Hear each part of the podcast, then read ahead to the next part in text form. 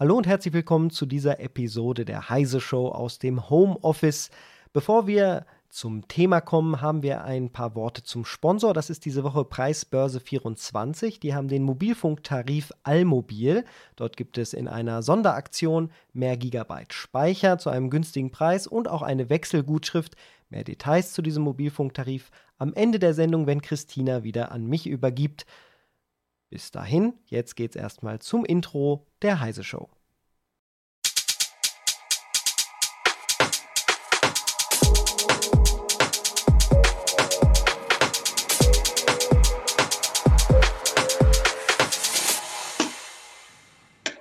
Und wir sind live. Hallo, herzlich willkommen zu einer neuen Heise Show. Heute mal aus dem Homeoffice, weil auch wir uns im Zuge der Corona-Krise um Solidarität bemühen und eben wegen der Risikogruppen in unserer Gesellschaft und auch alle anderen versuchen, ja, die räumliche Distanz zu halten. Es ist auch aus dem Grund ganz gut, weil ich selber so ein bisschen angeschlagen bin, also ein bisschen vor mich hin huste und das einfach nicht gut wäre, wenn ich heute nach Hannover fahren würde. Wir möchten heute auch gerade wegen der Corona-Krise über sehr, sehr wichtige Entwicklungen sprechen, nämlich einmal über die Mobilität und neue Arbeitsformen, weil ja doch viele von uns nun ins Homeoffice wechseln mussten. Und ich habe heute als Gast bei mir Katja Diehl, die sich genau mit diesen Themen sehr, sehr, sehr viel beschäftigt. Sie hat auch einen eigenen Podcast, der heißt She Drives Mobility, und eigentlich ist sie nonstop dabei, über Verkehrswende nachzudenken, über neue Arbeitsformen, über Gleichberechtigung in diesen neuen Arbeitsformen. Und sie guckt auch gerade in diesem Moment sehr genau auf die Entwicklung in Deutschland, denn sie sagt eigentlich auch wie viele andere, wir müssen jetzt in der Krise, dürfen wir die anderen Krisen auch nicht vergessen, die wir haben, nämlich auch die ökologische Krise, die Klimakrise, und man muss diese Krisenzeit auch nur nutzen, um die Weichen richtig zu stellen. Und Katja, jetzt mal direkt an dich. Welche Beobachtung machst du denn momentan? Ja, erstmal hallo und danke für die Einladung. Ich mache ganz viele Beobachtungen und merke auch, dass ich immer mehr in der Situation ankomme. Ich selber bin von meinem Teilzeitarbeitgeber Donnerstag ins Homeoffice geschickt worden. Da habe ich mich sehr gefreut, dass sie so schnell reagiert haben bei Door2Door. Also seit Freitag bin ich sozusagen komplett virtuell. Und ich stelle aber fest, dass es viele Unsicherheiten gibt, weil ja ein bisschen hin und her war, soll man jetzt zu Hause bleiben? Ja, nein. Die Leute, die wie wir vielleicht auch schon ein bisschen gewohnter sind, zu Hause zu arbeiten, ich mache sehr viel remote, können, glaube ich, sehr viel schneller in der Situation ankommen als jemand, der eigentlich immer die theoretische Chance hatte, zu Hause zu arbeiten oder woanders und es jetzt aber auch wirklich machen muss. Und einmal merke ich technische Limitation, so ab 18 Uhr fangen, glaube ich, meine Nachbarn alle an zu streamen. Da gibt es bei Videokonferenzen, wo mehrere Leute teilnehmen, immer einen, der irgendwie so ein bisschen hängen bleibt, wo alle dann nach vorne gehen und gucken, ob sich das Bild noch bewegt. Also man merkt schon, dass wir auf so eine Sache nicht so gut technisch in der Infrastruktur vorbereitet sind. Eine Sache merkt man auch, die Luft über Berlin ist besser geworden, das sagen schon die Luftmessstationen. Es hat also das, was ich versuche mit Vernunft und immer Appell, dass die Leute das Auto zu Hause lassen und Wege einfach weniger machen, das macht gerade Corona mit uns. Es gibt, glaube ich, haben alle gesehen, diese Bilder aus Venedig mit dem klaren Wasser und so weiter. Also mich beeindruckt gerade, wie schnell die Effekte eintreten, weil so lange ist das ja auch noch nicht, dass wir hier in Deutschland uns bemühen. Und das, finde ich, zeigt, wie schnell es auch eigentlich gehen könnte mit dem Klimawandel, dass wir ihn abwenden oder zumindest abmildern. Weil auch gerade eigentlich in Krisen ja gerade Gelder locker gemacht werden, ne, um im Grunde die Wirtschaft jetzt aufzufangen. Und man muss einfach wissen, dass das, was jetzt investiert wird, ja auch für sehr viele Jahre und Jahrzehnte dann wieder gelten wird, also die Infrastruktur beeinflussen wird. Und genau das, was du sagst, es wird eigentlich schon seit Jahrzehnten gesagt, diese Infrastruktur muss endlich an die neuen Zeiten angepasst werden. Wir müssen die Digitalisierung richtig umsetzen. Das wurde aber leider verschlafen, beziehungsweise immer stark gebremst oder nicht richtig gefördert. Und nun sitzen wir hier und haben die Ruckler in irgendwelchen Streams. Und selbst jetzt, wenn Schüler weiter unterrichtet werden wollen, brechen die E-Learning-Plattformen zusammen. Also auch das, diese Krise zeigt gerade, an welchen Stellen in den letzten Jahren leider gespart wurde. Ja, und ich glaube tatsächlich, das ist so ein bisschen Lernen mit Schmerz auch gerade, ne? Also das ist zwar schön und gut, dass das jetzt allen bewusst ist, dass es Limitationen gibt und dass man da irgendwie versucht, mit umzugehen, aber wir wissen ja auch alle noch nicht, wann es zu Ende ist. Und ich glaube, das ist gerade wirklich so ein Ding, wo viele sich gerade Gedanken machen, ja, okay, die erste Woche ist bald um. Es hat vieles nicht so gut geklappt, gerade wenn man auch mehr als 5 Leute in einem Chat hat oder so. Also auch mit Videotelefonie gerät ja manches an die Grenzen. Und was ich aber auch neben der Technik glaube, dass es wirklich auch eine Herausforderung ist für uns Menschen, ne? Auch als arbeitender Mensch bist du ja, wenn du einen Bürojob hast, so ein soziales Tierchen, was immer mal wieder einen Kaffee trinken geht oder wie auch immer. Also wir müssen ja nicht nur das Arbeiten an den Dingen, die wir vorantreiben wollen, ändern, sondern auch so ein bisschen, wie leben wir Kollegialität, wie gehen wir miteinander um. Und da ist, glaube ich, auf ganz vielen Ebenen gerade sehr viel Lernen. Und sogar Leute, die remote immer arbeiten, sagen, ich bin gerade auch unkonzentriert, weil mich die Lage so ein bisschen bedrückt, weil ich irgendwie mir Sorgen mache um Angehörige, die ich nicht treffen kann oder so. Also momentan habe ich so das Gefühl, es ist gerade so ein bisschen schwarz und weiß. Es gibt die, die schon seit einer Woche, so wie ich, zu Hause sind. Es gibt die, die aber immer noch draußen in den Cafés sitzen. Und ich glaube, technisch gesehen muss man ganz genau hinschauen, wo auch... Ich will gar nicht wissen, wie es in Brandenburg ist zum Beispiel. Also auch in Regionen, ich lebe in Hamburg, ne? Ich lebe mit einer guten Infrastruktur. Vielleicht gibt es sogar Leute, die gar nichts gerade schaffen, weil einfach nur 3G oder keine Ahnung was existieren. Ja, was würdest du denn sagen, was ist für den Arbeitsalltag besonders wichtig, wenn man sich gerade umstellt von diesem klassischen Bürojob? Ich meine, von diesen Jobs sprechen wir jetzt ja auch gerade, weil bestimmte Berufe kann man gar nicht ins Homeoffice verlegen, ne? Auf was muss man besonders achten, wenn man dann ins Homeoffice wechselt? Also ich habe festgestellt, dass es mir tatsächlich hilft, Routinen zu haben, also wirklich auch aufzustehen, unter die Dusche zu gehen, so doof wie das klingt, also so einen Morgenstart zu haben. Ich meditiere schon sehr lange und merke aber auch gerade, wenn ich das morgens mache, wenn der Tag losgeht, dass es mir schwerfällt, also dass ich wirklich schnell im Denken irgendwie gerade bin. Umso mehr, finde ich, sollte man wirklich sich Uhrzeiten geben, wie der Tag ablaufen soll. Ich selber komme immer besser mit dieser Situation zurecht. Ich glaube, die erste Ablenkung war wirklich sich Gedanken machen, Sorgen machen. Das war gar nicht das Arbeiten an sich. Mir tut's gut gerade, weil ich sehr, sehr dezidiert auf die Leute zugehe. Man trifft sich virtuell ja auch nur, wenn man wirklich was macht. Auf der anderen Seite mache ich aber auch Kaffee-Dates. Also ich verabrede mich mit Leuten für eine halbe Stunde, dass wir zusammen eine Pause machen oder wie auch immer. Weil das darf auch nicht zu kurz kommen, finde ich. Weil ich bin schon im Büro manchmal der Typ, der Pausen vergisst. Und ich glaube, es wäre im Homeoffice ziemlich fatal.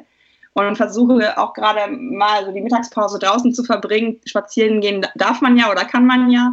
Also ich glaube tatsächlich, so einen Tagesablauf zu haben, wo wirklich Arbeitszeit, ich versuche diese Pomodoro-Technik gerade auch nochmal wieder zu reaktivieren, dass man 5 Minuten Pause, 25 Minuten stringent, alles ausschalten, was ablenken kann. Weil das Problem bei Remote ist ja, wenn du die Mails offen hast, das Handy neben dir liegen hast und so weiter, du hast alle möglichen Verführungen, dich nicht zu fokussieren. Und das sollte man möglichst vermeiden. Ja, ich fand das gerade ganz interessant, weil du im Grunde auch darauf aufmerksam gemacht hast. Ja, jetzt haben einige Menschen das Homeoffice, aber es betrifft natürlich auch unseren Freizeitbereich. Also wir können ja jetzt auch nicht so, wenn wir uns wirklich an diesen solidarischen Gedanken halten, dass wir räumlich uns von Menschen fernhalten wollen, dann können wir nicht einfach einen Kaffee trinken gehen, sondern auch das wird jetzt digital gelöst. Also im Grunde haben wir jetzt einen Tag, der komplett auch mit Virtualität gefüllt ist, ne? Und es gibt ja auch einige Psychologen, die jetzt sagen, dass das natürlich sehr anstrengend ist für die Menschen, allein diese Umstellung und eben diese körperliche Entfernung von anderen Menschen. Auch wenn man eigentlich gar nicht so dazu neigt, große Nähe zu anderen zu suchen, dass man das jetzt trotzdem spürt, diese gefühlte. Also wir haben keine Ausgangssperre, aber diese gefühlte Ausgangssperre. Ja, und das halt bei Menschen, die normalerweise zur Arbeit gehen, ist gerade der Wohnraum alles, ne? Kinderzimmer, Arbeitszimmer, man isst da vielleicht auch. Und ich glaube, das ist auch nochmal was, wo man sich, wenn man mit mehreren Menschen zusammenlebt, irgendwie auch Regeln aufstellen muss. Also da nehme ich aber sehr viel Positives wahr, dass sich Leute untereinander organisieren, dass jemand mal alle Kinder nimmt, auch natürlich nicht im Übermaße so zu dritt oder viert, damit man auch da wieder dieses Social Distancing aushalten kann. Aber ich glaube, es ist auch wichtig, dass jeder formuliert, was er gerade braucht. Und das kann halt auch manchmal Rückzug sein. Also auch zu sagen, es ist mir gerade alles zu viel, ich muss mal einen Spaziergang machen oder für mich sein. Weil ich glaube, das ist gerade eine nicht gefährliche Situation, aber es braucht neue Regeln, weil man so aufeinander hockt. Und gerade wenn man Kinder hat und eine nicht so große Wohnung und vielleicht auch eine Familie, die relativ viel zusammen draußen macht mit anderen, da muss man sich gerade neue Dinge überlegen. Und ich glaube, das ist auch was, wo wir merken, da haben wir uns nie Gedanken drüber gemacht, wie das eigentlich ist. Weil warum auch? Wir haben ja alle Möglichkeiten. Und trotz allem muss man auch sagen, sind wir trotzdem in einer sehr guten Situation, dass wir online relativ viel machen können. Ja, es wird ja momentan auch sehr viel freigeschaltet. Wir versuchen auf Heise auch immer darauf aufmerksam zu machen, womit man sich gerade beschäftigen kann. Also selbst Museen versuchen jetzt virtuelle Rundgänge zu machen oder Musik. Wie heißt das? Entschuldigung. Genau, Konzerte. Also Konzerte werden gestreamt und es werden einfach bestimmte Audiodateien zugänglich gemacht. Also dass man da auch ein bisschen Kultur genießen kann, die man jetzt einfach so nicht begehen sollte oder nicht besuchen sollte. Was ich sehr wichtig finde, wenn man im Homeoffice arbeitet, ich arbeite nämlich selber auch sehr, sehr häufig im Homeoffice, ist, dass man eigentlich sehr transparent arbeiten muss und dass das sicherlich auch für einige eine Umstellung ist.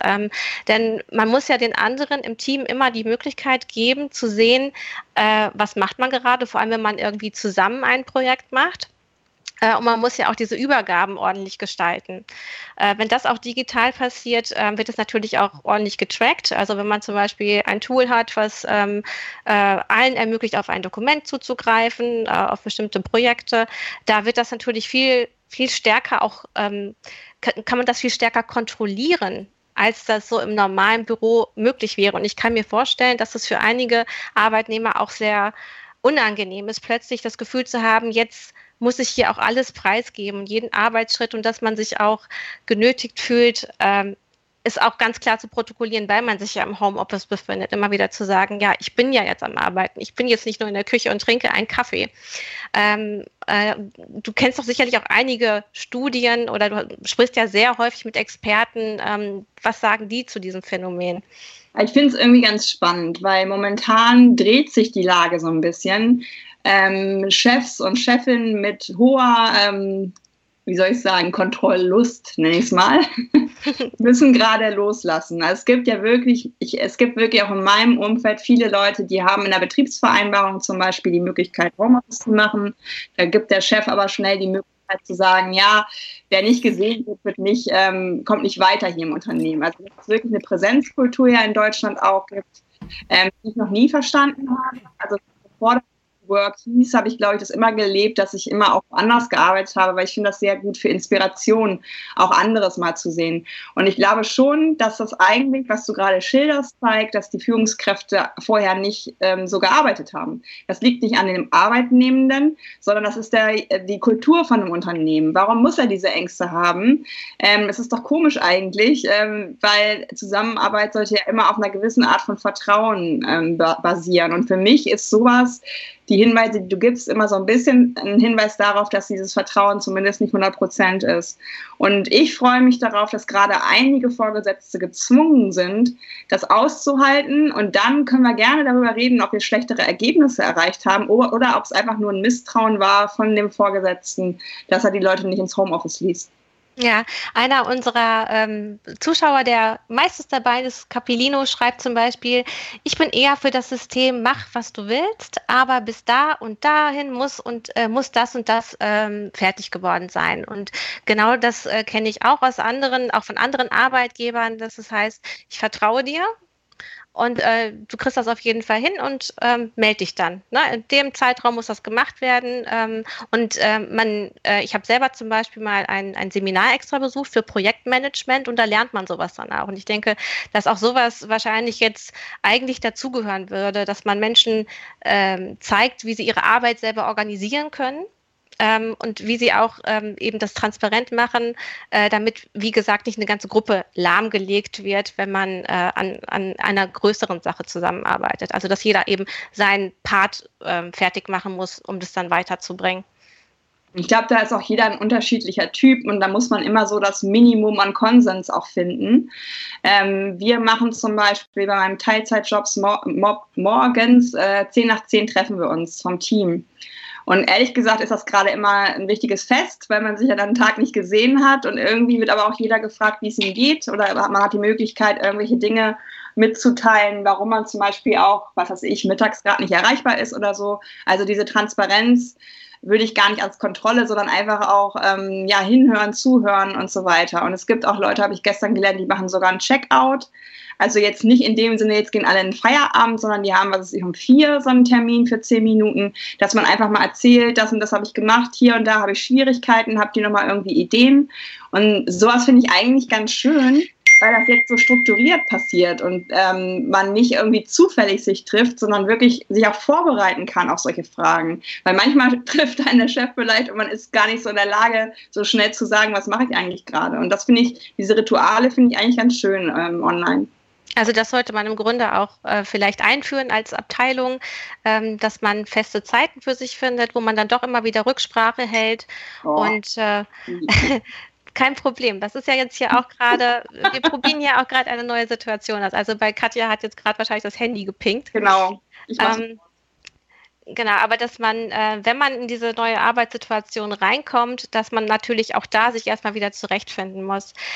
Worüber ich mit dir aber auch sprechen wollte, du sagst ja eigentlich immer oder du bist dafür, dass wir die Verkehrswende wirklich jetzt konkret anpacken müssen. Und wir gucken da eben auch immer in Richtung Klimakrise. Wir müssen eigentlich dafür sorgen, dass endlich auch der CO2-Ausstoß durch den Verkehr sinkt, weil der steigt ja eigentlich in den letzten Jahren, beziehungsweise war konstant. Also viele andere Bereiche haben an CO2-Ausstoß verloren, aber der Verkehrsbereich ist leider gleichbleibend bis steigend.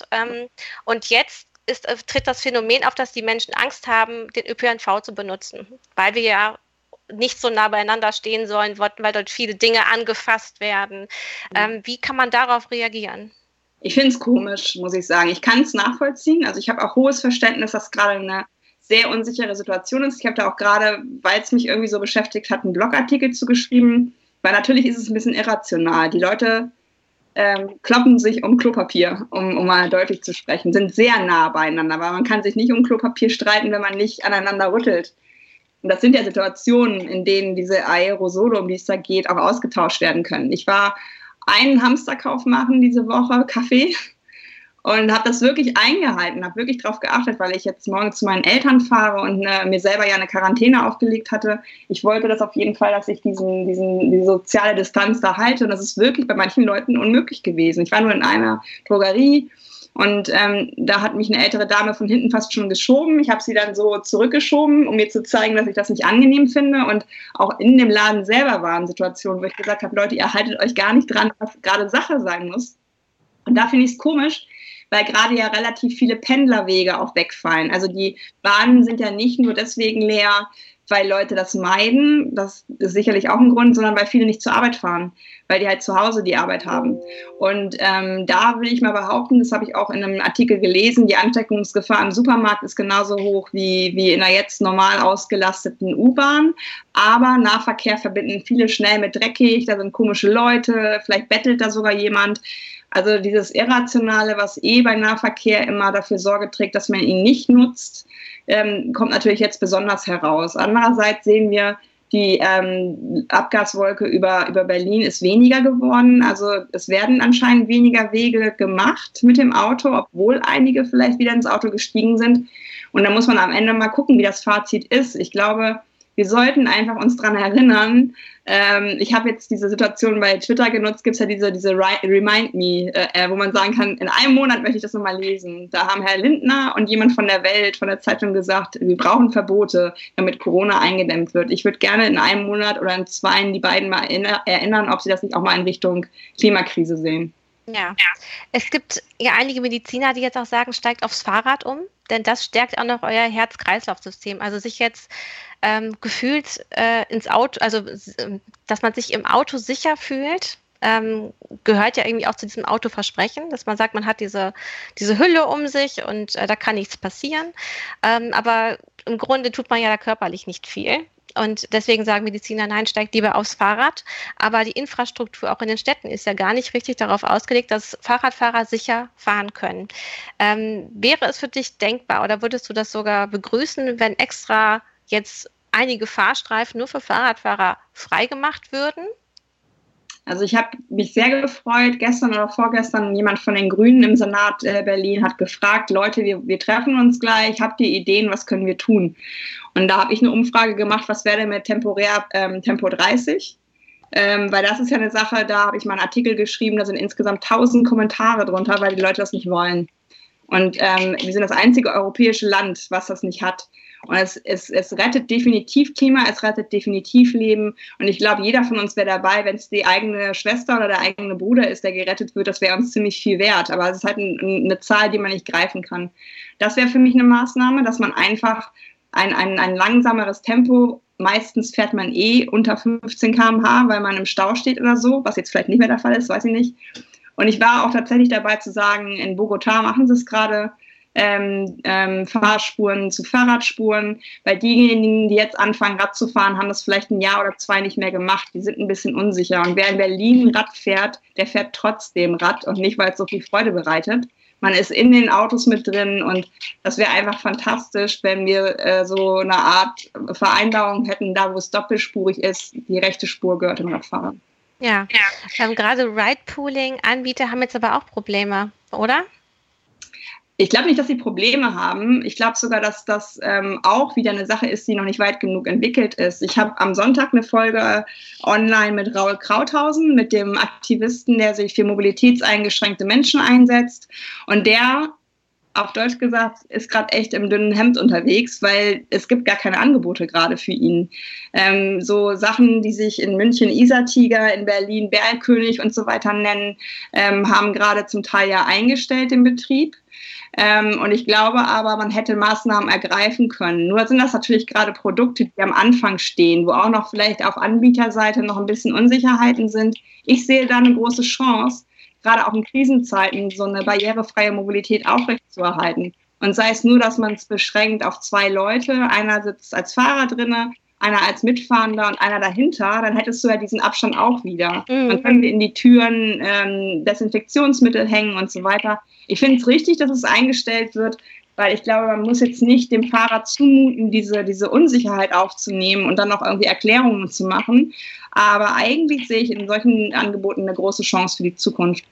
Ja, der Mobilitätsanbieter Moia macht das zum Beispiel so, habe ich gelesen. Also die lassen einfach jetzt nicht mehr so viele Menschen einsteigen und versuchen eben auch den Fahrer ein bisschen abzuschirmen. Ein anderes Transportmittel, über das wir hier immer mal gesprochen haben, sind ja auch die Street-Scooter. Wie ist deine Meinung dazu? Sind die ökologisch überhaupt sinnvoll? Weil sonst sind die ja für die kurzen Strecken jetzt ganz nett, oder? Ich warne immer davor, Verkehrsmittel gegeneinander auszuspielen. Ich habe das größte Problem mit Autos. Die wurden in manchen Städten ja auch schon abgestellt, ne? Die Street-Scooter. Da hatten wir eine News zu. Genau. Lime hat eingestellt, das habe ich auch gesehen.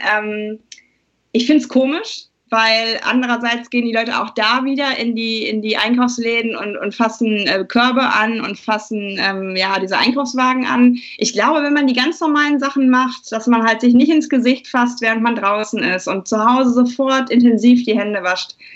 Und draußen vielleicht einfach normale Handschuhe tragen. Ja, genau, oder sowas. Und ich sag nur als Beispiel, in den USA benutzen sehr viele Frauen die E-Scooter, weil sie sich dann sicherer fühlen, abends nach Hause statt laufen.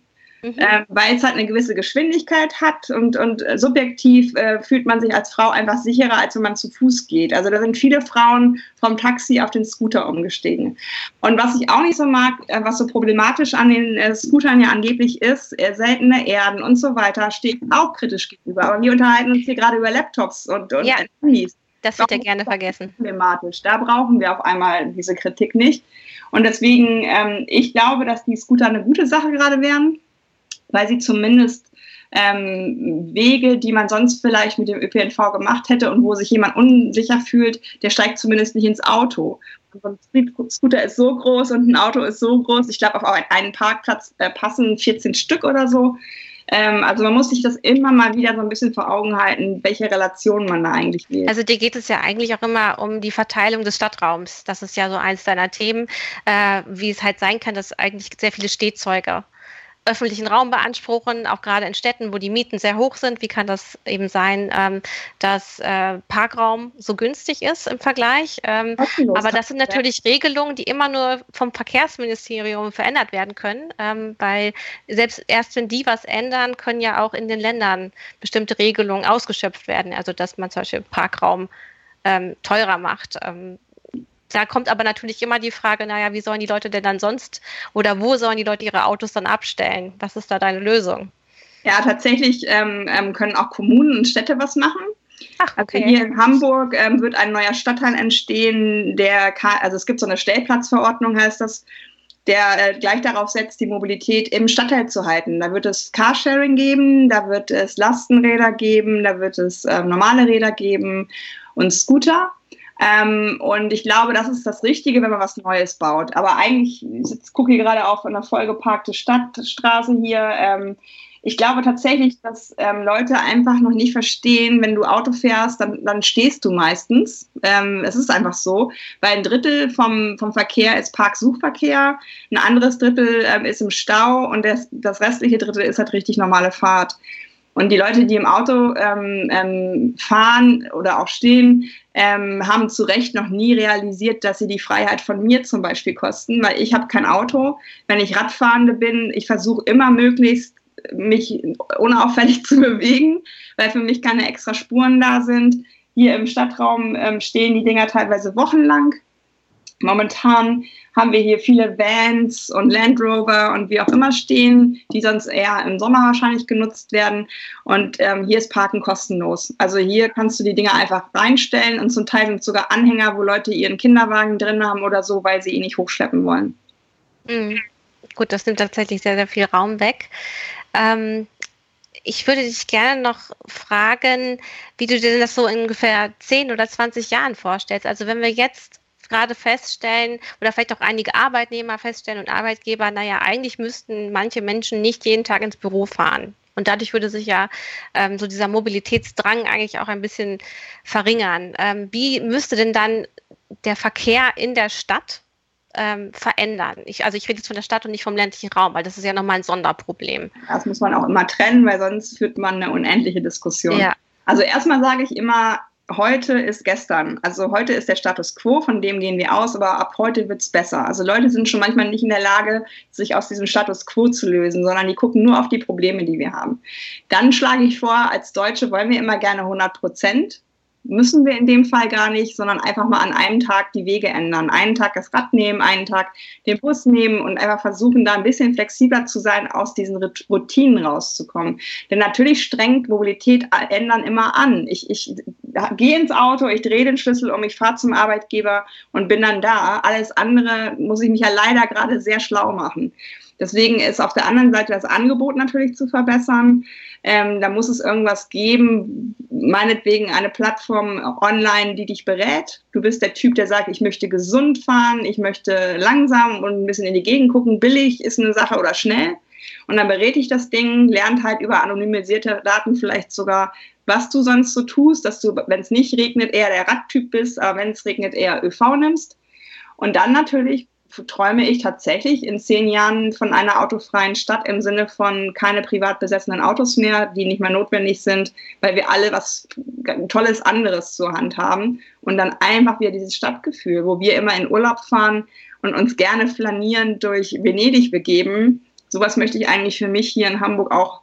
Wie sollte denn, aber gehen wir mal davon aus, dass diese Stadtbewohner, die dann kein Auto mehr haben, natürlich vielleicht mal wegfahren wollen. Wie sollen die das lösen? Das ist doch total einfach. Ein Auto kostet 400, 500 Euro im Monat, wenn man ehrlich ist, so ein Mittelklassewagen. Und dann braucht man nur überlegen, was kann man mit 500 Euro im Monat machen, plus die Zeitersparnis, die man hat. Weil wenn du andere Mobilität nutzt, wie zum Beispiel Moia, Isartiger und so weiter, du musst nicht parken. Du wirst da abgeladen, wo du hin willst. Genauso mit den Scootern. Also du hast auch nochmal richtig Zeit. Zeit und Geld wird gewonnen. Und Zeit sollte uns auch was wert sein. Das merken wir ja auch gerade im Moment. Und ich glaube, mit 500 Euro kannst du wahrscheinlich sogar eine BahnCard 100 dir leisten in der 2. Klasse. Da hast du die Bahn mit drin und Regionalverkehr im Sinne von Bussen und Bahnen. Du kannst dir bei Hertz ein Auto leihen. Wenn du mal richtig geil fahren willst, dann kannst du dir auch ein richtig tolles, dickes Auto nehmen. Wenn du umziehst, nimmst du einen Transporter. Und ich glaube, dass das zu denken als Mobilitätsbudget und ehrlich zu sein, dass das Auto gar nicht so billig ist, wie wir immer tun, das wäre schon der erste Schritt. Und eigentlich müsste doch jetzt dann auch wirklich in den ÖPNV beziehungsweise überhaupt in Bahnstrecken investiert werden, oder? Um gerade diese Fernreisen möglich zu machen, die für das Klima wesentlich besser sind, wenn sie auf der Schiene stattfinden und nicht per Flugzeug. Das ist für mich so ein großes Problem, dass wir sehr stark Google glauben. Also ich habe mir diese Suchmaschine abgeschafft, habe andere jetzt wie Ecosia oder DuckDuckGo, einfach um auch mal andere Hinweise zu bekommen, was sagen eigentlich andere Algorithmen. Und viele, das verstehe ich auch auf eine gewisse Art und Weise, was diese Vereinfachung für das Gehirn angeht, gehen halt rein in die Suchmaschine, sagen Berlin, München, dann kommt halt für 14,90 € ein Flug. Und dann haben sie gar nicht im Sinn, dass es eventuell einen Sprinter gibt mit der Bahn, wo man sehr viel schneller in München ist, weil man eben nicht noch aus dem Vorort, wo Flughäfen nun mal sind, in die Stadt fahren muss und so weiter. Also es muss definitiv irgendwas daher, was uns deutlich macht, wie teuer zum Beispiel ein Flug für die Umwelt ist. Ich glaube nicht, dass so viele schon kompensieren, sondern viele nutzen das gerade, um mal eben nach Malle zu fliegen, was irgendwie eine Zeit lang vielleicht auch okay war. Auch ich war viel am Anfang, als es aufkam, mit Billigfliegern unterwegs, weil ich es als Freiheit begriffen habe. Aber mit der Zeit habe ich mich ein bisschen damit auseinandergesetzt, dass es die Freiheit anderer kostet. Weil die Klimazerstörung, die wir machen, die kommt vielleicht jetzt hier nicht direkt bei mir in der Lutherrothstraße in Hamburg an, aber bestimmt irgendwo anders. Und ich glaube, das ist das Höchste, wenn wir einfach allen Menschen irgendwie uns verbunden fühlen und unser Verhalten darauf abgelten und dass bestimmte Mobilität einfach teuer wird. Ja, und gerade jetzt müssen wir eben damit leben, dass Mobilität erstmal eingeschränkt ist, wenn wir uns eben daran an diese Quarantäne oder Selbstquarantäne halten. Hier kommen noch einige Fragen im Chat. Ich weiß nicht, ob bei dir auch ein paar Fragen angekommen sind. Du bist ja bei Twitter auch noch jetzt gerade online. Zum Beispiel fragt jetzt hier, und das ist dann eher wieder dieser Arbeitsbereich, fragt Chris, wer schult die ganzen Leute auf Homeoffice, die sich überhaupt nicht auskennen, persönlich vorbeikommen oder so Kurse gibt es eigentlich nicht in der Art. Ich denke ja immer, man muss da wahrscheinlich auch auf Pioniere in der eigenen Firma setzen, wenn überhaupt so eine große Firma da ist. Ja.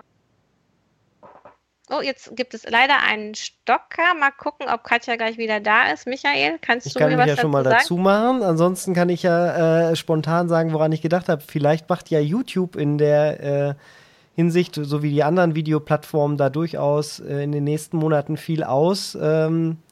Man kann im Bereich Homeoffice, denke ich mal, viel über Lernprogramme lernen, die es jetzt schon dort zu sehen gibt. Aber klar, die sind dann nicht so spezialisiert und so individualisiert, wie wir das bräuchten, natürlich für die, die jetzt ins Homeoffice wechseln. Ja, es sieht so aus, als hätten wir Katja verloren. Mal gucken, ob sie sich wieder einwählen kann. Es ist natürlich auch ein Thema, und das sagen jetzt hier auch einige,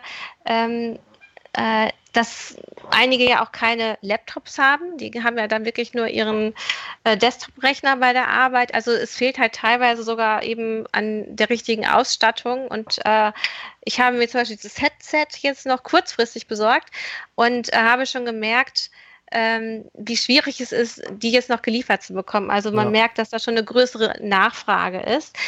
Zu diesem Headset kann ich aber auch sagen, So, jetzt kommt Katja auch wieder zurück. Sehr gut. Dass das recht praktisch ist, weil es nämlich über USB funktioniert, sodass man nicht viel mit Klinkensteckern sich beschäftigen muss, weil man nämlich sonst auch hier was übers Ohr reinkommt und das Mikro nochmal extra schalten müsste. Aber da ist gerade Michael eben unser Experte, der kann das gerne am Ende auch nochmal etwas erklären, was das ausmacht. So, Katja, jetzt versuchen wir das nochmal. Hattest du die Frage noch gehört, die ich dir gestellt hatte? Ja, also ich glaube tatsächlich, dass das momentan viele Angebote, vielleicht hat Michael das auch gerade schon gesagt, es gibt momentan viele Angebote im Internet, wo Leute Plattformen aufbauen und sagen, dass sie Hilfestellung leisten möchten. Ich glaube, da muss man einfach mit ein bisschen wachen Augen durch die Gegend gehen. Bei LinkedIn ist auch was entstanden. Und ich glaube, da nebenan.de macht Sachen, also da passiert gerade relativ viel, wo man Hilfe findet. Entschuldigung, jetzt habe ich dich gerade, ich habe den letzten Satz nicht mehr gehört, weil ich nach den Kommentaren geschaut habe. Das ist eben das Problem, wenn ich hier auch alleine sitze. Kannst du den nochmal kurz um mich wiederholen? Ja, ich glaube einfach, dass es wirklich gerade, das ist das Schöne an der Situation gerade, dass die Leute, die Wissen haben, stellen das zur Verfügung. Auch Firmen, die so Tutorials haben oder ja, ich habe gesehen, jemand hat sein ganzes WordPress, also für Webseiten umsonst ins Netz gestellt. Also man muss, glaube ich, einfach nur ein bisschen wach gerade durch das Netz scrollen und mal gucken. Da gibt es auf jeden Fall ganz viele Leute, die gerade Hilfe erteilen. Ja, also das fällt auf jeden Fall auf, dass es jetzt wirklich eine Bestrebung gibt von einigen Internetnutzern zu sagen, wir bauen jetzt hier Netzwerke auf, die einfach nur für Hilfe da sind, also um ältere Menschen mit Lebensmitteln zu versorgen oder um sie auch in ihrer Einsamkeit irgendwie dann doch oder aus ihrer Einsamkeit zu befreien, indem man sich mit ihnen wenigstens virtuell unterhält oder sie einfach anruft. Das muss man ja auch wissen, gerade Menschen der Risikogruppe sind natürlich nicht so viel online und in irgendwelchen sozialen Netzwerken unterwegs wie jetzt unsere Generation und dass man diese Menschen nochmal ganz anders ansprechen muss. Ja, ist auf jeden Fall richtig. Ich mag hier auch nochmal einen unserer Leser aus dem Forum zu Wort kommen lassen. Der sagt nämlich auch ganz klar, das ist RSP aus dem Forum, dass er auch diese Versäumnisse im Infrastrukturausbau sieht. Er sagt, nun kommen die Versäumnisse der letzten Jahre und Jahrzehnte wie Ahornsirup über uns. Wie lange wird schon Homeoffice als ökologischer und ökonomischer Weg gepredigt und trotzdem immer noch auf Anwesenheit und gesundheitsschädliche Großraumbüros gesetzt? Warum stehen viele bisher immer noch täglich stundenlang im Stau auf dem Weg zu einem Job, den sie locker von zu Hause aus erledigen könnten? Und er geht dann noch so ein bisschen darauf ein, dass eben auch das Internet bei uns relativ teuer ist. Und wenn dann Kollegen aus dem Ausland ihn besuchen, dass sie auch immer sehr überrascht sind, wie schlecht bei uns der Netzausbau eigentlich ist und wie viele Funklöcher es gibt. Ja. Und du hast ja sicherlich auch immer viel damit zu tun, weil du auch viel eigentlich jetzt online machst, aber du bist ja auch so sehr agil im Netz. Wie oft passiert es dir, dass du, wenn du online so arbeitest, dass es einfach so abbricht wie jetzt gerade eben? Also das ist tatsächlich witzig, weil es ist gerade 13:30 ist. Es scheint wirklich immer noch diese Mittagspause und abends zu sein, weil das ist immer das Problem, dass genau um die Mittagszeit ist hier anscheinend irgendwie mehr Traffic verlangt. Ich habe tatsächlich letztes Jahr, weil ich auch viel ja so Keynotes halte und mich viel in Deutschland bewegt habe, Situationen gehabt, wo ich mit meinem Handyvertrag nur Edge hatte, also noch nicht mal Empfang. Und es gibt irgendwie nicht mehr Gift für eine Selbstständige, als keinen Handyempfang zu haben und noch nicht mehr mitteilen zu können, dass man keinen Handyempfang hat. Und ich habe tatsächlich meinen Telefonanbieter gewechselt deswegen. Gerade diesen Monat und das sind so Sachen, das nehme ich auch wahr, wenn man sich mit Leuten gerade auf Konferenzen unterhält, die verstehen das gar nicht, dass man in einem Hotel teilweise auch noch Geld zahlt oder so einen ganz limitierten Zugang bekommt, wo man aber noch nicht mal streamen kann oder so eine Videokonferenz abhalten kann. Ich habe mitbekommen bei Twitter, dass Telekom USA haben die Netze aufgemacht, komplett, also die stellen die ganze Infrastruktur gerade ohne jede Limits zur Verfügung, alles was sie haben. Und ich habe das auch an unsere Anbieter weitergegeben bei Twitter, aber keine Antwort erhalten. Und ich glaube, da müssen wir echt drüber nachdenken. Die ersten sagen ja schon, wir müssen Netflix verbieten, damit wir in Corona... Oder zumindest runterschrauben, ne? Da soll ja jetzt 4K wegrationalisiert werden und bald haben wir wieder SD-Fernsehen, dann müssen wir die alten Röhren wieder ausgraben, damit das dann wieder irgendwie gut aussieht. Das ist ja furchtbar. Ja, aber es ist auch lustig, genau wieder in so eine Ecken zu gucken. Warum soll Netflix unsere Probleme lösen? Ne? Also das ist ja eine Sache. Ich kenne das Thema natürlich. Das ist so einfach auch nicht gemacht, alles logisch. Aber tatsächlich in der Bahn sitzend ab gewissen Stufen von Deutschland, wo ich da mich bewege, weiß ich, dass ich keinen Empfang habe. Ich hole mir die Dokumente vorher auf den Laptop. Also ich habe auch da gelernt, wenn ich arbeiten will, sollte ich vorher alles auf meinem Laptop auf der Platte haben. Ich habe die Erwartung, ehrlich gesagt, aber auch nicht, weil manchmal will ich auch einfach nur die Zeit nutzen, um ein bisschen in Ruhe was zu lesen oder wie auch immer. Und natürlich ist daran nicht allein die Bahn schuld, sondern auch die Infrastruktur. Also viele nölen dann ja, dass die Bahn das irgendwie nicht hinkriegt. Es gehören aber beide Seiten dazu. Ja, also ich meine, die Bahn versucht jetzt bei neueren Zugmodellen zum Beispiel die Fenster zu verändern, damit dort besser Funksignale durchkommen. Das kann man bei Heise auch nachlesen. Ein anderes Thema jetzt ist natürlich auch eben die ökologische das Streamen.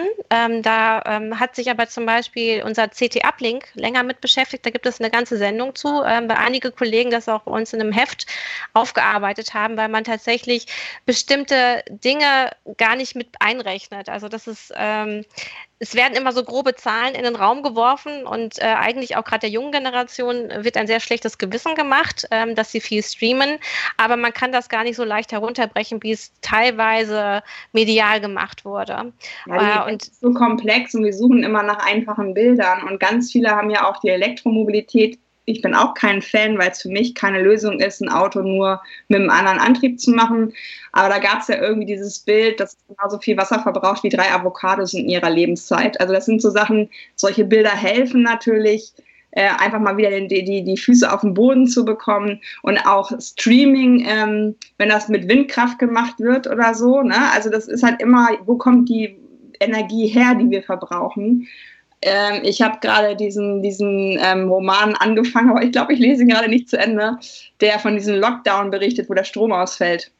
Ja. Diese ganzen Probleme, also die man sich ja als Laie irgendwie vorstellen kann und wie selbstverständlich das ist, Strom zu haben. Und das sind so Dinge, wo ich immer merke, sobald was Neues kommt, hinterfragen wir das, wie auch die E-Scooter. Da sind wir total gerne bereit zu sagen, was soll der Scheiß, das lässt sich nicht recyceln. Aber allen möglichen anderen Kram packen wir einzeln in Plastiktüten und keine Ahnung was. Also die Verhältnismäßigkeit ist manchmal nicht da. Naja, also das hat man ja auch schon bei der Diskussion eben Verbrenner und Elektroauto, dass sehr genau geguckt wird, welche Materialien für ein Elektroauto gebraucht werden, aber was man vorher alles schon brauchte, um Verbrenner zu bauen oder ob die irgendwie richtig recycelt werden, das wird dann nicht mehr in Frage gestellt. Genauso wie bei der Energiewende immer nur geguckt wird, was kostet das jetzt, das aufzubauen, anstelle zu gucken, was spart es uns denn ein? Oder auch bei Kraftstoffen, dass man überhaupt nicht einberechnet, dass die ja auch eben gefördert werden müssen, dass sie raffiniert werden müssen, dass das auch zum Beispiel unglaublich viel Strom kostet. Also ich verfolge das immer sehr genau, wenn es dann um Elektroautos geht und wenn das dann so gegeneinander aufgerechnet wird, man merkt, dass da an ganz vielen Stellen nicht mehr hingeguckt wird. Mhm. Zum Beispiel auch die Frage, naja, wo kann ich denn jetzt Strom tanken? Wenn ich das jetzt nicht sofort zu Hause kann, ist das alles Mist, aber man hat ja die Benzintankstelle auch nicht mitten im Garten stehen. Und das ist eine bestimmte Dissonanz, die einfach da ist, wo man merkt, dass man sehr blind geworden ist. Und das sagst du ja auch im Grunde über den Stadtraum, wo überall die Autos stehen und man sie im Grunde nicht mehr wirklich sieht. Man hat sich so daran gewöhnt und wenn man sich erstmal darüber bewusst wird, wie anders Stadt aussehen könnte, wenn man die da wieder rausholt, eröffnen sich ganz andere Perspektiven. Und auf genau sowas muss man jetzt eigentlich in solchen Zeiten setzen. Und ich würde mich mega darüber freuen. Also ich habe gestern einen Podcast aufgenommen, der Bastian Wilkert macht gerade einen, so nach dem Motto auf Wiedervorlage nach Corona. Er spricht halt mit Leuten, was können wir mitnehmen, aus Krisen soll man ja immer was lernen und so weiter. Und dem habe ich dann auch geschildert, wie ich meine Stadt mir vorstelle und der meinte, irgendwie sehe ich das gerade vor Augen, ich bin aber noch nie so auf die Idee gekommen, dass ich das auch haben will. Und das fand ich so einen spannenden Gedanken, dass wir manchmal schon, weil alles so komplex ist und weil wir so viele Infos kriegen, dass wir manche Sachen gar nicht mehr hinterfragen, sondern als gegeben hinnehmen. Und da versuche ich immer, dass die Leute sich da lösen und dass ich so Sachen bei Twitter reinstelle, gestaltet mir bitte mal meine Stadt neu. Also, dass ich, glaube ich, hier meinen Balkonblick aufgenommen und habe gesagt, mach mir bitte die Autos weg. Und da sind ganz schöne Bilder entstanden.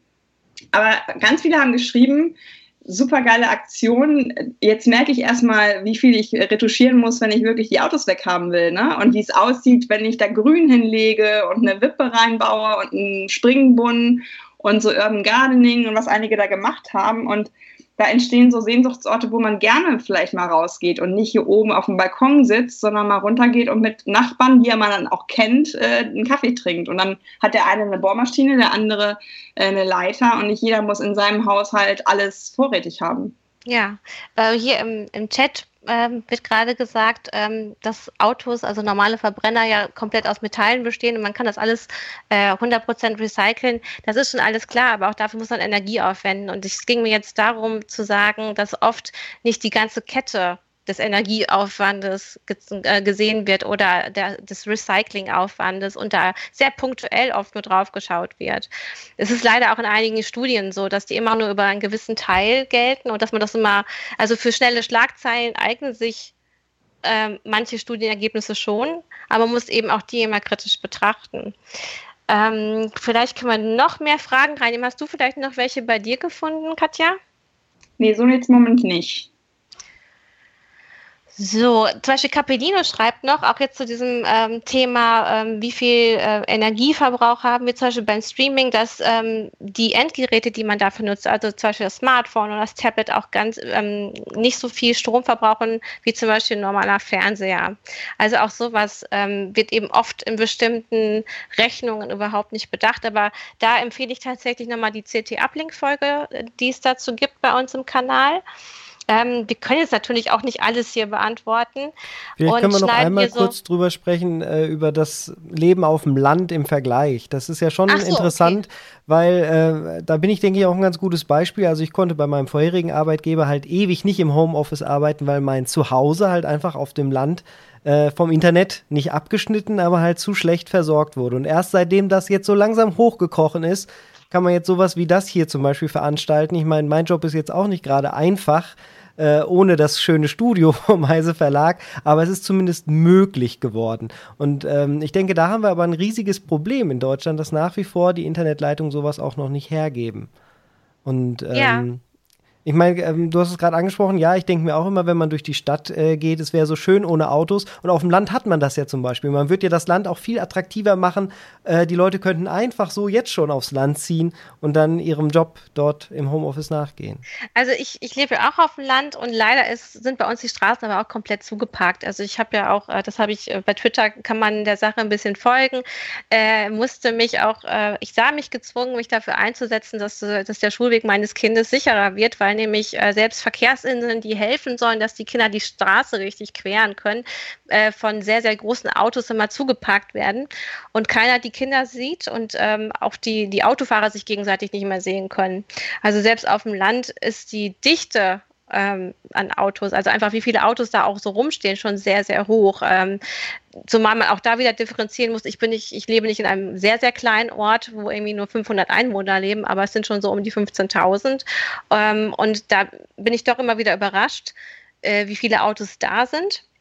Und man hat hier gesehen an großen Bauprojekten, dass die Leute dann gerne aufs Fahrrad umgestiegen sind, wenn sie mit dem Auto nicht mehr gut durchgekommen sind und dann dadurch jetzt aber auch beim Fahrradfahren bleiben. Also das ist bei uns auf jeden Fall zu beobachten, das ist ganz witzig. Und hier im Chat sagte jetzt auch nochmal Andreas Reuter, dass ja die Innenstädte kaputt gehen würden, wenn da keine Autos mehr rein dürfen. Man sieht aber an ganz vielen Städten, dass das sehr, sehr gut funktioniert und dass eigentlich sogar die Innenstädte florieren. Ich glaube, Katja, du kannst da auch ein paar Beispielstädte nennen, wo man das beobachtet. Wien kann ich zum Beispiel sofort nennen, wo die das so immer mal wieder ausprobieren, so bestimmte Stadtteile nehmen und dann da die Autos verbannen. Und eigentlich freuen sich dann die sonst vorher skeptischen Einzelhändler, ne? Oder, Katja? Also erstmal muss ich sagen, der Handel schwingt um. Ikea baut keine... jetzt ist der Ton gerade bei dir sehr schlecht. Warte mal, lass uns mal kurz warten. Jetzt. Ja? Oder? Jetzt versuch's mal. Was sagt Michael? Ist der Ton gut? Weil ich höre Katja nicht richtig. Wir versuchen es einfach nochmal. Sie müsste nochmal loslegen. Ja, versuch's nochmal. Okay, ja. Das ist spannend hier gerade. Ich wollte gerade sagen, dass erstmal weiß ich nicht so genau, woran Städte kaputt gehen sollen, wenn man nicht mehr mit dem Auto hineinkommt. Man könnte ja auch zum Beispiel, wenn man vom Land in die Stadt möchte, über Park and Ride nachdenken, dass man vor der Stadt parkt und dann mit einer Busverbindung in die Stadt immer noch kommt.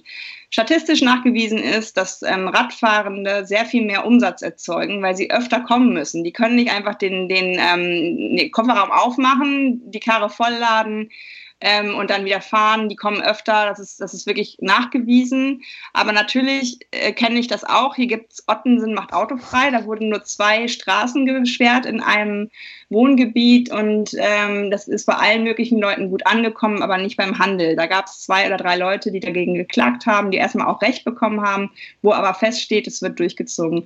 Was ist passiert? Als erstes, Leute haben eine Tischtennisplatte reingestellt und das war eigentlich nicht so richtig sicher. Und da hat aber der Mensch von der Behörde gesagt, komm, wir lassen das jetzt da stehen. Wenn das da zu irgendwelchen Feuerwehreinsätzen kommt, das kriegen wir schon noch geritzt. Das war das meist fotografierte Ding, glaube ich. Ich weiß nicht, wo ich dieses Bild überall gesehen habe. Und ganz Europa hat schon Beispiele. Ich sage immer so ein bisschen lächelnd, meistens durch Bürgermeisterinnen, weil auch in Wien war es eine Frau, die das durchgesetzt hat. Es gibt die Anne Hidalgo in Paris, die Paris zu einer Fahrradstadt machen wird.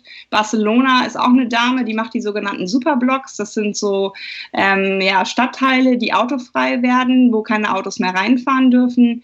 Es gibt in Singapur die Auflage, du darfst dir ein Auto anschaffen, wenn du einen Parkplatz hast und ungefähr so viel Steuern zahlst, wie das Auto kostet, weil die auch ein ganz großes Problem haben. Man muss aber auch sagen, dass diese Städte, auch Wien, immer auch Nahverkehr mitgedacht hat. Also die haben nicht nur gesagt, wir lassen die Autos raus, sondern die haben Alternativen geschaffen, die haben tolle Radwege geschaffen. Und das ist natürlich immer so ein Geben und Nehmen, was es da geben muss. Ja, also was hier gerade so im YouTube-Chat passiert, das sind aber nur Einzelne, muss ich wirklich sagen. Das kennt Katja aber schon sehr gut von Twitter.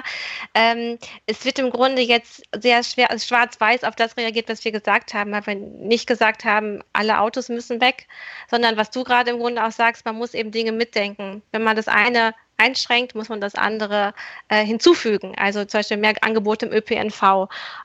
Ich fahre selber Auto, ich habe 3 Kinder zu transportieren, von daher lebe auf dem Land. Also deswegen kann ich schon nicht gegen Autos an sich sein. Sie haben ihren Zweck und ich habe sehr gute Stunden mit Autos erlebt und schöne Reisen gemacht. Und ich finde, das ist so ein schneller Rundumschlag im Sinne von, die Frauen benutzen hier nur, wie es heißt, ihren Hausverstand gerade. Aber nein, wir stützen uns, wenn wir hier sowas sagen, tatsächlich auch auf Studien.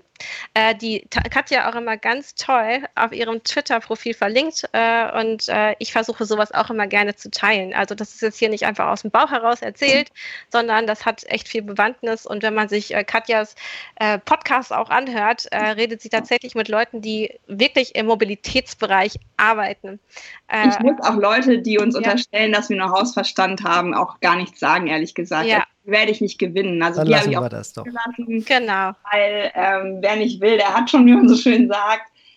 Ich frage solche Menschen, wenn ich ihnen persönlich begegne, immer, was ist denn deine Antithese? Also wie hättest du es denn gerne? Und dann sagen die immer, ich möchte, dass es so bleibt, wie es ist. Aber das ist ja nicht, das ist nicht verhandelbar. Das darf nicht sein. Der Verkehrssektor hat als einziger Sektor in Deutschland mehr Klimaabgase erzeugt als alle anderen Sektoren, die alle gesenkt haben. Und ich weiß nicht, ich habe keine Kinder, aber Freunde von mir haben Kinder und auf die gucke ich und ich sage, ich muss euch das Ding hier übergeben und ich möchte, dass ihr ein gutes Leben habt. Und wenn das den Leuten egal ist, dann sollen sie sich halt auf andere Dinge zurückziehen. Aber dann darf man auch nicht erwarten, dass ich sie ernst nehme in ihrer Meinung, weil einfach mit Hausverstand und solchen, ich kenne das von Twitter sehr gut, mit solchen Sachen zu arbeiten, das ist mir mittlerweile einfach, das geht vorbei. Ja, genau. Also, ich finde auch, man sollte sich immer auf die konzentrieren, die progressiv sind und die Lösung finden wollen. Weil gerade auch jetzt in der Corona-Krise geht es ja darum, Lösungen zu finden, um positiv zu bleiben und auch das gemeinsam zu machen und nicht so gegeneinander, sondern zu sagen, pass auf, es gibt vielleicht verschiedene Wünsche und Bedürfnisse und wir versuchen die aber hier alle so gut wie möglich zu befriedigen oder zu erfüllen. Nur das müssen wir halt zusammen machen. Das ist eben die Sache der Solidarität. Genau, was ich halt aber auch gut finde, wenn Leute zu mir kommen und sagen, Katja, ich habe keine Idee. Sag mal, wie fange ich an? Und das finde ich auch toll, wenn Leute zugeben, so ans Auto psychisch oder wie auch immer gebunden zu sein, dass sie sich fast schon ängstlich der Frage gegenüber sehen, wie mache ich es denn anders? Und denen erzähle ich dann diese Geschichte von dem Budget, dass man vielleicht mal das Auto zum Beispiel nach dem Alltagsbedarf zu kaufen. Diese Karren, was will man? Will man Hirsche jagen? Also das sind so Sachen, wo ich immer... In der Großstadt. Das ist unfassbar. Und das sind so Dinge, wo ich sage, was machst du denn? Was hast du denn für ein Alltagsgeschäft? Und dann, ja, eigentlich würde ein kleines Auto reichen, aber ab und zu, ne? Und das wäre ja schon so, das nächste Auto vielleicht nicht so groß kaufen. Das ist auch schon toll. Ja, genau. Also ich habe zum Beispiel auch einen Kleinstwagen und weil ich einfach weiß, wenn ich mit den Kindern unterwegs bin, dann sind das eben nur wir 4 Personen.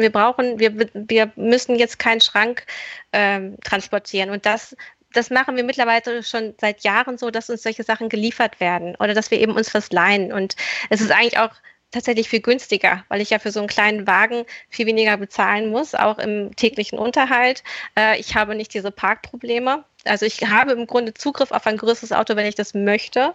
Aber ich möchte das gar nicht benutzen, weil ich immer sage, mit meinem kleinen Auto finde ich immer noch einen Parkplatz. Ja. Aber gut, das muss dann auch wieder jeder erstmal für sich selber wissen, was er da macht, aber ich finde diese Idee erstmal gut zu sagen, ja, was brauche ich tatsächlich im Alltag, was kann ich vielleicht leihen, muss das immer so groß sein alles? Jetzt schreibt hier gerade noch Stefan Bauer, dass zum Beispiel in Ulm wegen Baustellen der ÖPNV mal kostenlos gemacht wurde. Und da sind dann plötzlich die Nutzerzahlen durch die Decke gegangen. Aber du sagst zum Beispiel, ja, kostenlos muss er nicht unbedingt sein, oder? Wir geben ganz schön viel Geld fürs Auto aus und ÖPNV ist was wert. Also ich habe jahrelang in solchen Unternehmen gearbeitet und das hat einen Wert, was es da gibt. Es gibt in Frankreich eine Steuer, die Leute bezahlen, die einen Handel haben, wo ÖPNV hinkommt. Und diese Steuer fließt in den ÖPNV und das ist total akzeptiert. Es muss ja nicht unbedingt der Bürger sein, der ein Ticket bezahlt, aber vielleicht gibt es irgendwann eine Steuer, die das halt auch so abdeckt, weil ich glaube, auch da, was du schon gesagt hast, wäre das Solidarische halt schön, dass man sagt, es gibt so viele Leute, die jetzt schon auf den Nahverkehr angewiesen sind, warum machen wir nicht eine Solidargemeinschaft und machen einen guten ÖPNV zusammen möglich? Dass man vielleicht wirklich ohne Ticket fahren kann. Also weil man auch tatsächlich vergisst, dass viele Menschen überhaupt nicht das Geld haben, sich überhaupt noch ein Auto zu leisten. Also wenn dann gerne Geringverdiener vorgeschoben werden, um zu sagen, wir dürfen bestimmte Mobilitätsangebote nicht einschränken, muss man aber auch ganz klar sagen, naja, ganz viele können sich ja überhaupt kein Auto leisten. Dafür ist es tatsächlich zu teuer. Und sie brauchen halt gute Alternativen. Ja. Gut, ich glaube, wir versuchen so langsam diese Sendung zu beenden. Michael wird gleich nochmal was einspielen müssen. Die Diskussion hier im Chat ist wirklich sehr, sehr rege. Ich würde immer noch gerne sagen, und das möchte ich auf jeden Fall loswerden, wir wollten jetzt hier nicht pietätlos sein, im Zeichen dieser Krise über so welche Dinge zu sprechen, weil uns klar ist, dass es gerade vielen Menschen schlecht geht. Und auch einige ihre Angehörigen verlieren werden durch diese Krise. Nein, wir möchten da nicht am Rande stehen und das jetzt quasi für unsere Sache hier ausnutzen oder Katja für ihre Sache, sondern es geht eben darum, genau, es gibt immer noch diese anderen Themen, die einfach immer noch da bleiben. Wir können ja auch mitbearbeiten. Ich war ja geplant, ne? Also wir hatten ja vorher schon Kontakt und haben schon darüber gesprochen. Und tatsächlich, ich kann nichts über Corona sagen. Ich kenne mich damit nicht aus. Ich kenne mich mit Mobilitätswandel aus und mit Diversität und mit neuer Arbeit. Und es wäre vermessen, wenn ich jetzt anfange, über Corona zu sprechen. Und das wünsche ich mir von allen anderen auch, dass sie sich bitte nur da äußern, wo sie wirklich Expertinnenwissen haben. Weil momentan sind mir wieder zu viele da, die 80 Millionen Fußballtrainer, wie man immer so schön sagt. Also ich glaube, das ist total valide, wenn man bei den Themen bleibt, wo man sich auskennt. Und ich glaube auch wahrnehmen zu können, dass es auch allmählich einige wollen, auch einfach mal andere Sachen wieder hören. Und das ist halt einfach, das ist so, wie es ist. Also das Leben macht uns gerade einen ganz schönen Strich durch unsere ganzen Pläne. Wir sollten mal drüber nachdenken, was Pläne auch so bedeuten eigentlich. Und ich hoffe einfach, dass alle gut damit umgehen und auch gut aus dieser Krise wieder rauskommen. Das ist doch ein schönes Schlusswort von dir. Dann lassen wir jetzt Michael einmal kurz seinen Einspieler machen.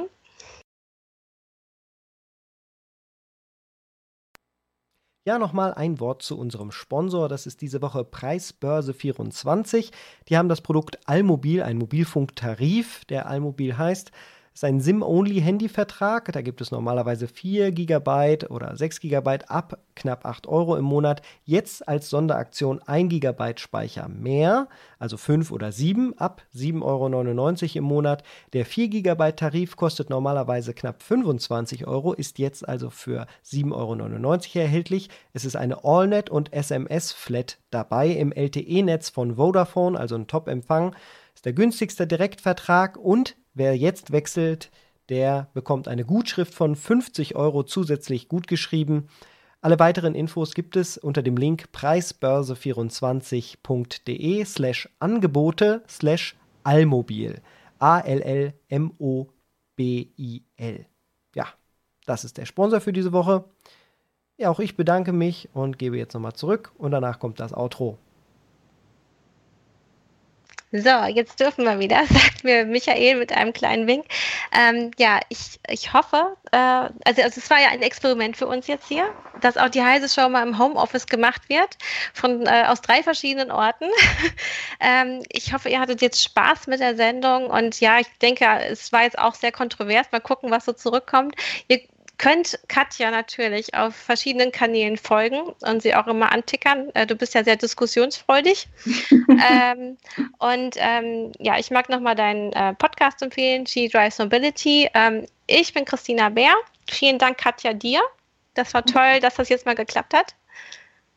Und auch vielen Dank an unseren Michael, der das jetzt alles hier im Hintergrund gesteuert hat, dass wir hier so schön nebeneinander im Stream erschienen sind. Wir wünschen euch alle eine gute Woche.